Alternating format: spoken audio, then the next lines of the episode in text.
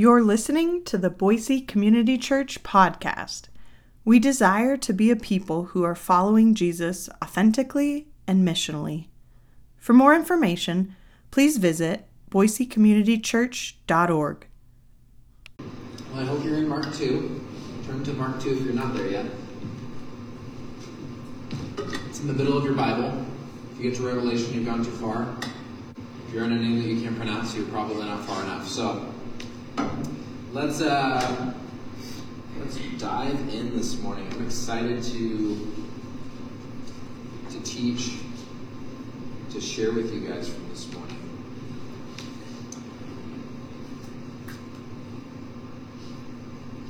So, Mark chapter 2.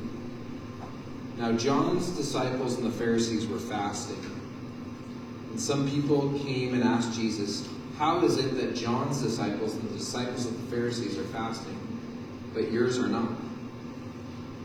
Jesus answered, How can the guests of the bridegroom fast while he is with them? He cannot. Or, sorry, they cannot. So long as they have him with them. But the time will come when the bridegroom will be taken from them, and on that day they will fast. No one sews a patch of unshrunk cloth on an old garment, otherwise the new piece will pull away from the old, making the tear worse. And no one pours new wine into old wineskins, otherwise the wine will burst the skins, and both the wine and the wineskins will be ruined. No, they pour new wine into new wineskins. One Sabbath, Jesus was going through the grain fields, and as his disciples walked along, they began to pick some heads of grain. The Pharisees said to him, Look, why are they doing what is unlawful on the Sabbath? And he answered, Have you not read what David did when he and his companions were hungry and in need? In the days of Abiathar, the high priest, he entered the house of God and ate the consecrated bread, which is lawful only for the priesthood and he also gave some of his, some to his companions. Verse 27, Then he said to them, The Sabbath was made for man, not man for the Sabbath. So the Son of Man is Lord even of the Sabbath. And so, Lord, we do, we come to you and we ask that you would speak to us as your church, that we would be ready to hear from you and to, to learn from you, to become more like you.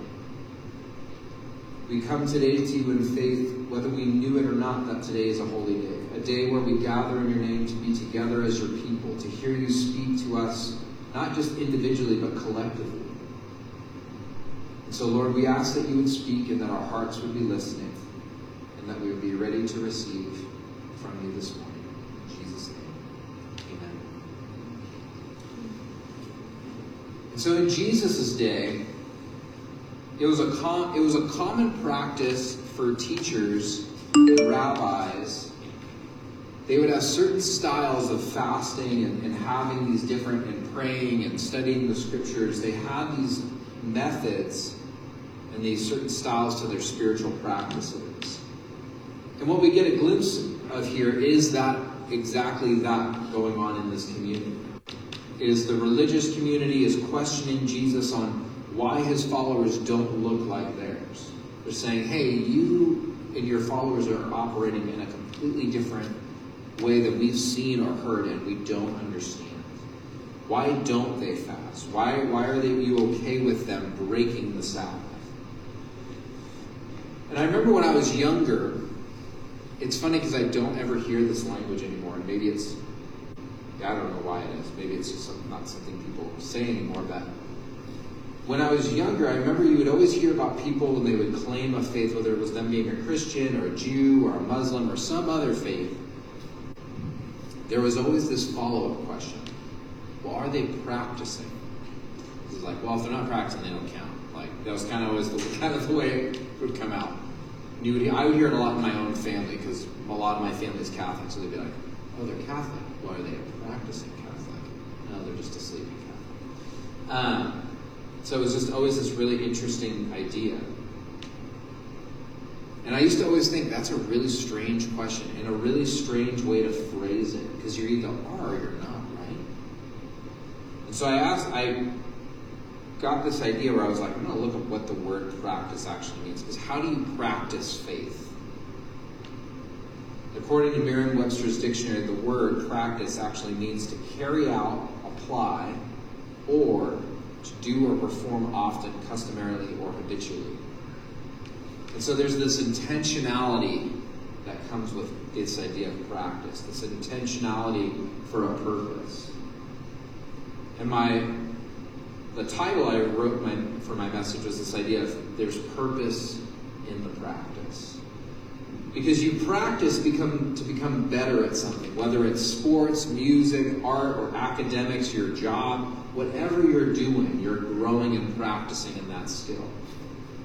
You know, everybody knows Malcolm Gladwell's famous quote where it's to be an expert at anything, you know, anything that's kind of difficult, it's going to take you 10 10,000 hours. It'd be nice it was only 10 hours. 10,000 hours, which if you're doing it every day calculates to about 10 years.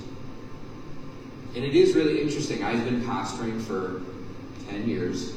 I've preached a lot of sermons. And there was a point where you start to find your voice. And it is probably around the 10 year mark where you start to be like, okay, this is kind of who I am, and this is kind of where, this is what, draws out of me, just naturally. But so these these idea of practices, and so if we look at Jesus' day, the practices that they had, they were prayer, there was prayer, fasting, Sabbath, tithing, they had feasts, they would have these big collective feasts that would last weeks, and they were, there were these big, massive things in their faith. They had temple worship, they had serving the poor and the needy. These were their spiritual practices. For us today here in the West, we generally see spiritual practices as it's a much smaller list. And even some of these I, would, I probably would, I'm sure some of you would argue with me. Be like, that's not really a spiritual practice, but that's fine. But I put prayer, reading the Bible, singing in church, tithing, living in community, or being part of a small group. You know, the practices aren't an end of themselves, though. And that's something we need to think about. Why do we do the things we do? Why do we live the way that we live? Why do you read your Bible? Because for thousands of years, the scriptures were not easily attainable. You know, if we were back before the printing press, you would come here and you I would be the only person that could bring you the scriptures because they were handwritten. Why do we sing in church? Why do we tithe? Why do we try to live in community? Like they all seem like good things, but why do we do these things? And the practices, they aren't, like I said, they aren't an end of themselves, though. When I was in high school, I was a football player, and I really wanted to play football my whole life. And it wasn't until I got to high school that I got the green light that I could go out and like hit people and win this game. So I show up and I don't know the game at all. I'm, they asked me what I wanted to play, and I was like, I have no idea. I don't know any of the position's just know a quarterback throws the ball. I can't do that. So, but by my senior year, I was a pretty good football player. I understood the game inside and out. And a lot of it had to do with the way that I practiced.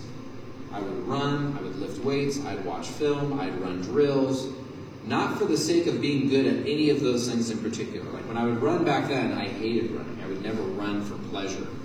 Was like, I want to get this over with as fast as humanly possible. I didn't want to be a good runner. I didn't want to be a great weightlifter. I didn't want to be an expert at watching film. I wanted to be the guy that could run across the field and just smash somebody with the ball. That was my goal. To be a really good football player, to be able to perform at the highest level I could, both physically and mentally. And what I want to point out to you is these spiritual practices have a purpose. And the purpose is this. Like I, was there was a I was at a conference this past summer. And this guy gets up and he's talking and he said, You know what I tell my church all the time? He's like, I hear all these churches say, I don't have we don't have any like plans for your life or anything like that. And he's like, I tell them straight up, like, I have a beautiful plan for your life, and I have an intentional plan for your life. And that's really what the practices are for. They're to shape us to become more and more into the image of Jesus.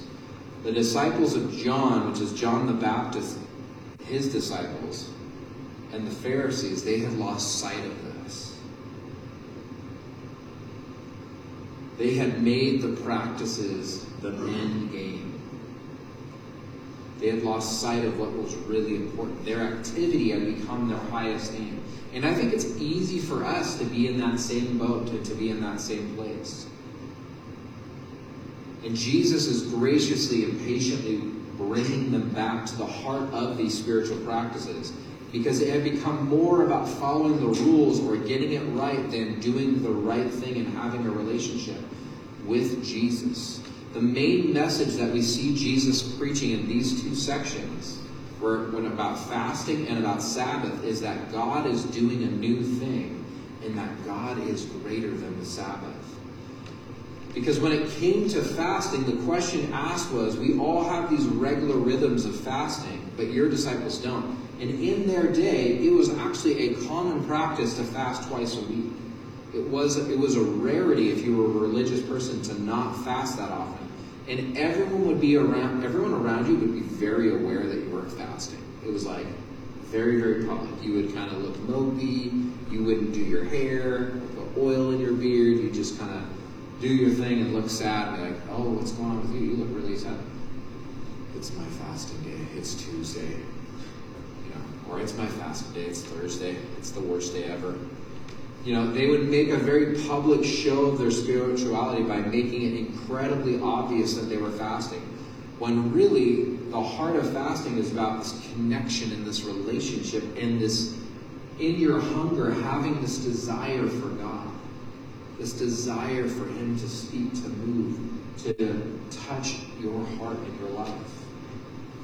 Jesus corrects this type of fasting, you know, which was common in their day. In the Sermon on the Mount, Matthew chapter 6, he says, When you fast, do not look somber as the hypocrites do, for they disfigure their faces, which is a pretty strong thing to say, to show others they are fasting. Truly, I tell you, they have received their reward in full. But when you fast, put oil on your head and wash your face, so that it will not be obvious to others that you are fasting, but only to your Father who is unseen, and your Father who sees what is done in secret will, will reward you.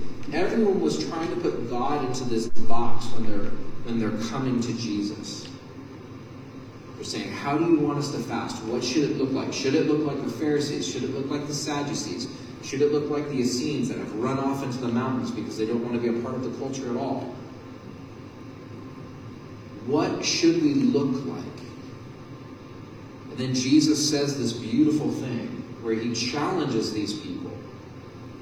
Where he, with this talk about a new fabric being sewn onto an old, and new wine and old wineskins. And what I want to make, I don't want to spend a ton of time diving into that, but because obviously we don't live in a world where we are, so, a lot of us, unless you're a sewer and you actually repair your clothes if you tear them, which if you do, kudos, because you're helping not flood the world with trash like me. Um, and none of us use wineskin. We have wine bottles now, so we don't have to worry about that. But what would happen, he makes it very plain. He says if you take a new or a new piece of fabric and you sew it onto an old used piece of fabric, if you don't wash that fabric first, if you don't prepare it, it will shrink and it will slowly tear away and you'll have a worse tear and you'll ruin the garment. Very common. Like that's one that we can understand. The wineskins is an interesting one because they would have these leather skins that they would pour wine into and it would be a way that they would carry their wine around. And unlike you know us, they would probably they would drink it with a lot more moderation than we did. Their wine was also a lot uh, lot lower in alcohol percentage than it is in our day. But the thing is, when you have new wine, so when you freshly made wine, you have to give it a place for it to expand. So if you pour it into an old wineskin that's already been pushed to its limits, what's going to happen is it's going to break at the seams and it's going to spill all over the ground and you're going to waste all the wine. What Jesus is saying here, what he's making the point of, is he's saying it doesn't fit with the experience that they've lived with and, and known up to this point.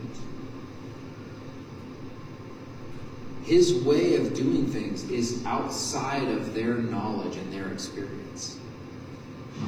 He's saying, I'm doing a new thing. Because God hadn't just sent a new teacher, a new rabbi, or a judge, or a prophet, or a king, like in the past. He came himself.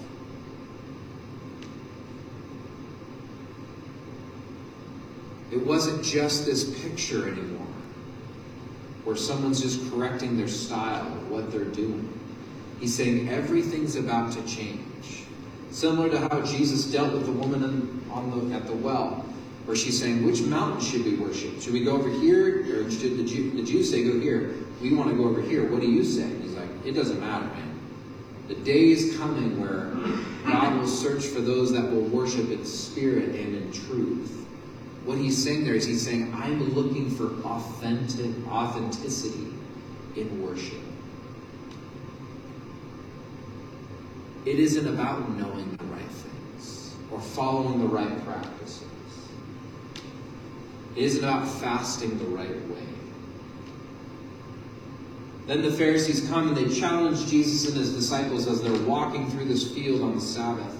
And they're picking grain and they're eating it as they're walking. And during the Sabbath, you're not allowed to do anything. Like a Sabbath day's journey is like maybe at the end of your block. Like you can't really walk anywhere.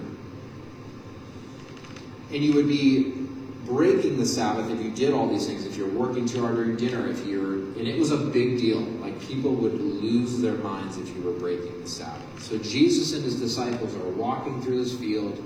They're hungry. They see grain. It's perfectly legal in that day to grab grain and eat it.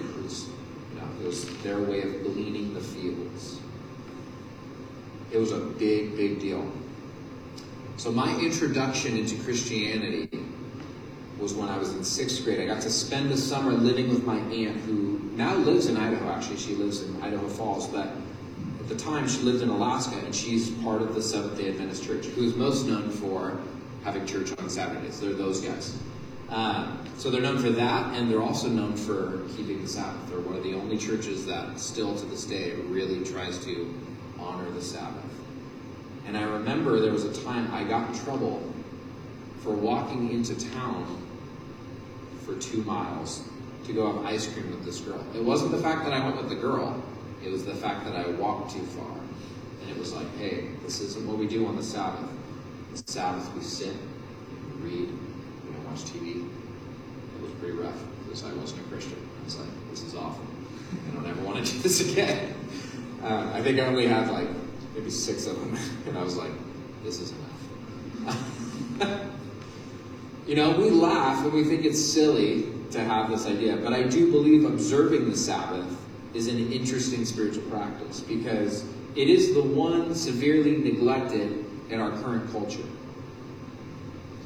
Obviously, I care about the Sabbath because our MCs are practicing growing and doing the Sabbath. But what is the heart of Sabbath? What is the point of it? And that's what Jesus is ultimately trying to bring the Pharisees back to. He's not trying to just say, hey, quit being dumb. I'm going to teach you the right way. He's trying to bring them back to the heart of what it's really about. Because Sabbath is actually a gift for you and I. It's our choice if we want to walk in it or not.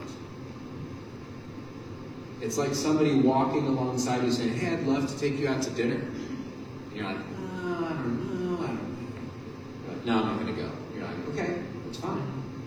You're not getting free dinner. Like, that's kind of the way it works.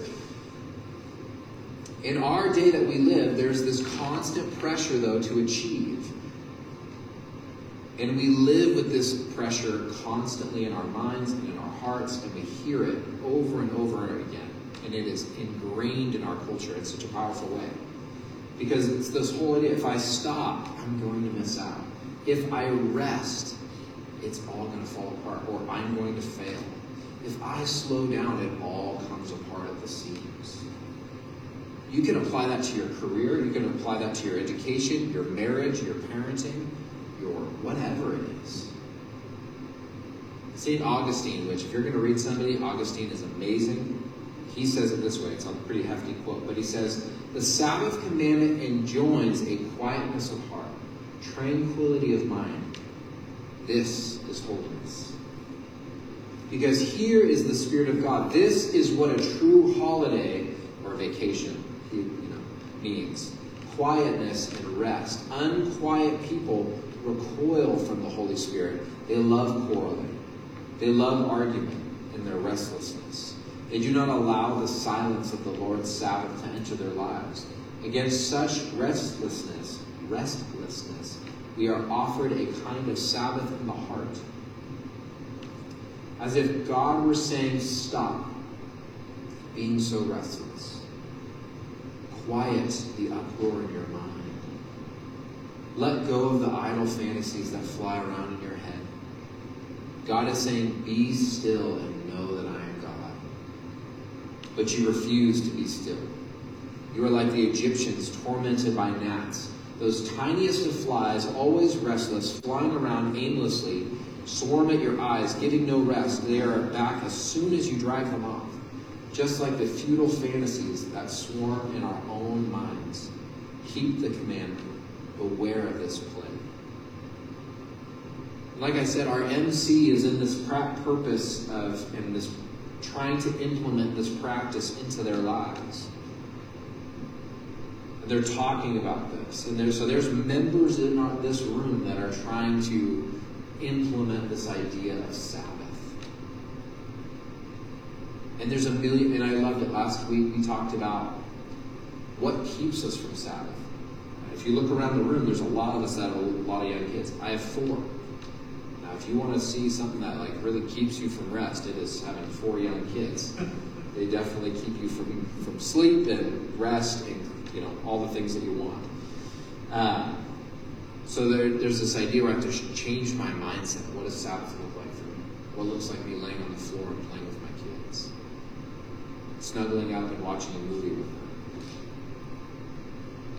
Reading a Sabbath reading that I find online and having a nice meal together.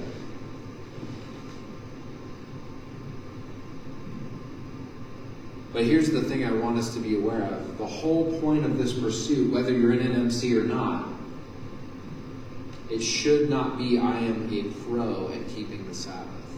I am nailing it. I am so good at reading my Bible. I read through my Bible every year. That's amazing. And if you do, I am amazed by that.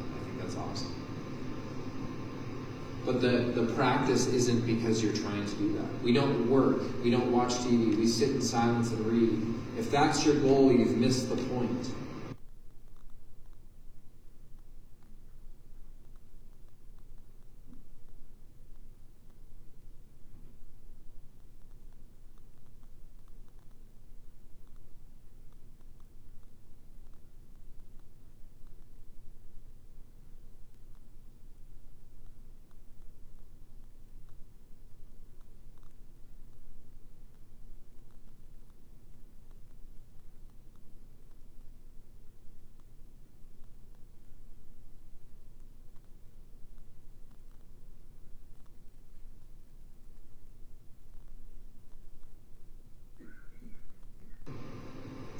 Because I used to always read this section that we're talking about where Jesus is talking with the Pharisees, and I would always get caught up when he starts talking about David and this random story, and I'd be like, what on earth is he really like?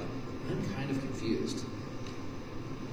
What is the point he's making? But it's very clear. The Sabbath wasn't wasn't created for man. Or sorry, the Sabbath was created for man, not man for the Sabbath. And even more than that, Jesus is saying, I am the Lord of the Sabbath. I am the reason there is a Sabbath. Our purpose in the practice is most of all to be with Jesus and to become like Jesus. Jesus doesn't come and throw away these practices, but he calls us back to the heart of them. Jesus doesn't come in and say, Hey, I'm doing a new thing, get rid of fasting. Hey, I'm doing a new thing, get rid of Sabbath. Hey, I'm doing a new thing, get rid of Bible reading and, and prayer and tithing and all these different things. Jesus doesn't come in and start trashing the, the system. He's saying, come back to the heart of it. And so I want to ask you this morning, what is driving your heart in your spiritual practice? Or do you have spiritual practices in your life? Because I don't try to follow a Bible reading plan for the purpose of saying, hey, I did it.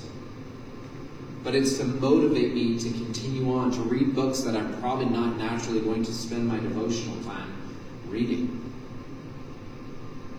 To see who God is in His Word and allow His the Word to speak into my heart and life. To give myself rhythms of prayer where my prayer becomes much more a part of my daily life rather than just, hey, this is the thing I do before meals or this is the thing I do before I go to sleep because I feel bad because I didn't pray at all today. All of these things are for the purpose of being with Jesus and becoming more like him. So, again, where are you in your spiritual practice? Do you have spiritual practices? And lastly, are they leading you to Jesus?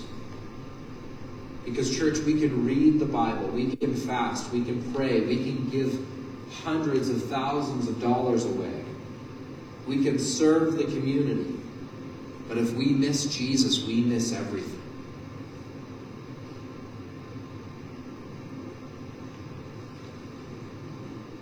Jesus invites us to be his followers. And the practices were given as a gift to us, not as a weight to crush us, but as a gift to shape us. And so I do, I want to ask you, out of the practices that you know of, is there something that the Holy Spirit is stirring in you? Saying, I need to step into this. Is it prayer? Is it fasting? Is it Sabbath? Is it tithing? Is it living in community? Is it reading your Bible?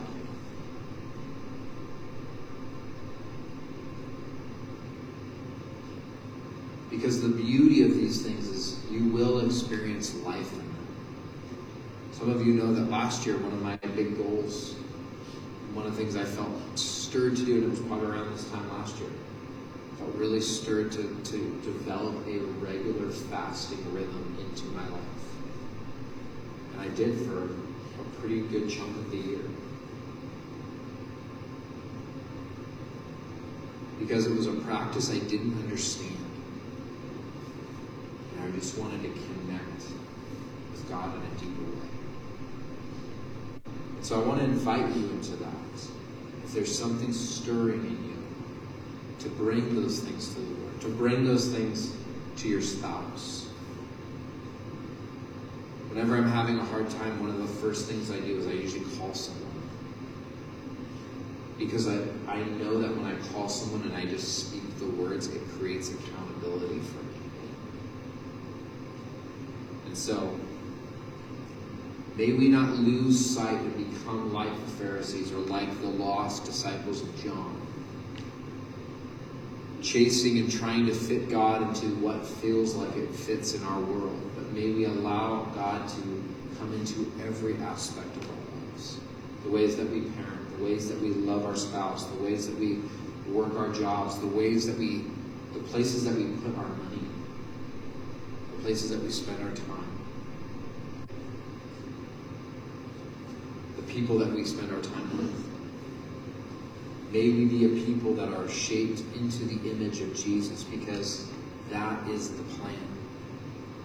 That is the beautiful, wonderful plan that I have for each of you, is that you will look more and more like Jesus the longer you're here. So with that, let's take a moment and let's pray. Father, we, we, we're here and we just ask that you would have your way in the hearts and minds of your people. Lord, if there's things that are being stirred, if there's practices that people feel inclined to, to lean into, I pray that you would give them the faith and the courage to bring those things out, to share that with someone so that they can either get help in stepping into it, Lord, or if have accountability around it. Jesus, I thank you that you are doing such good and beautiful things. And Lord, I'm impressed by so many in our church, Lord. How so many of the people in this room, they give and they tithe and they serve and they give of themselves, Lord. It truly is such a beautiful thing that I'm so thankful for. So, Lord, I do, I pray that we would not do these things out of just mere obligation or out of muscle memory, Lord, but that we would do them from the place of faith and submission to you because you're worth it and because you deserve it. And so, Jesus, we do. We give our hearts to you this morning. We ask that you would shape us more and more into your image, whether that's through Bible reading or fasting or praying or practicing the Sabbath I pray that it would be a, a thing of joy for each of us rather than a thing of heaviness and a weight. So, Lord, we just give you thanks and we give you praise. In Jesus' name. We hope you enjoyed today's teaching from Boise Community Church. To find more resources and information about Boise Community Church, or to give to the mission of Boise Community Church, please visit us online at boisecommunitychurch.org.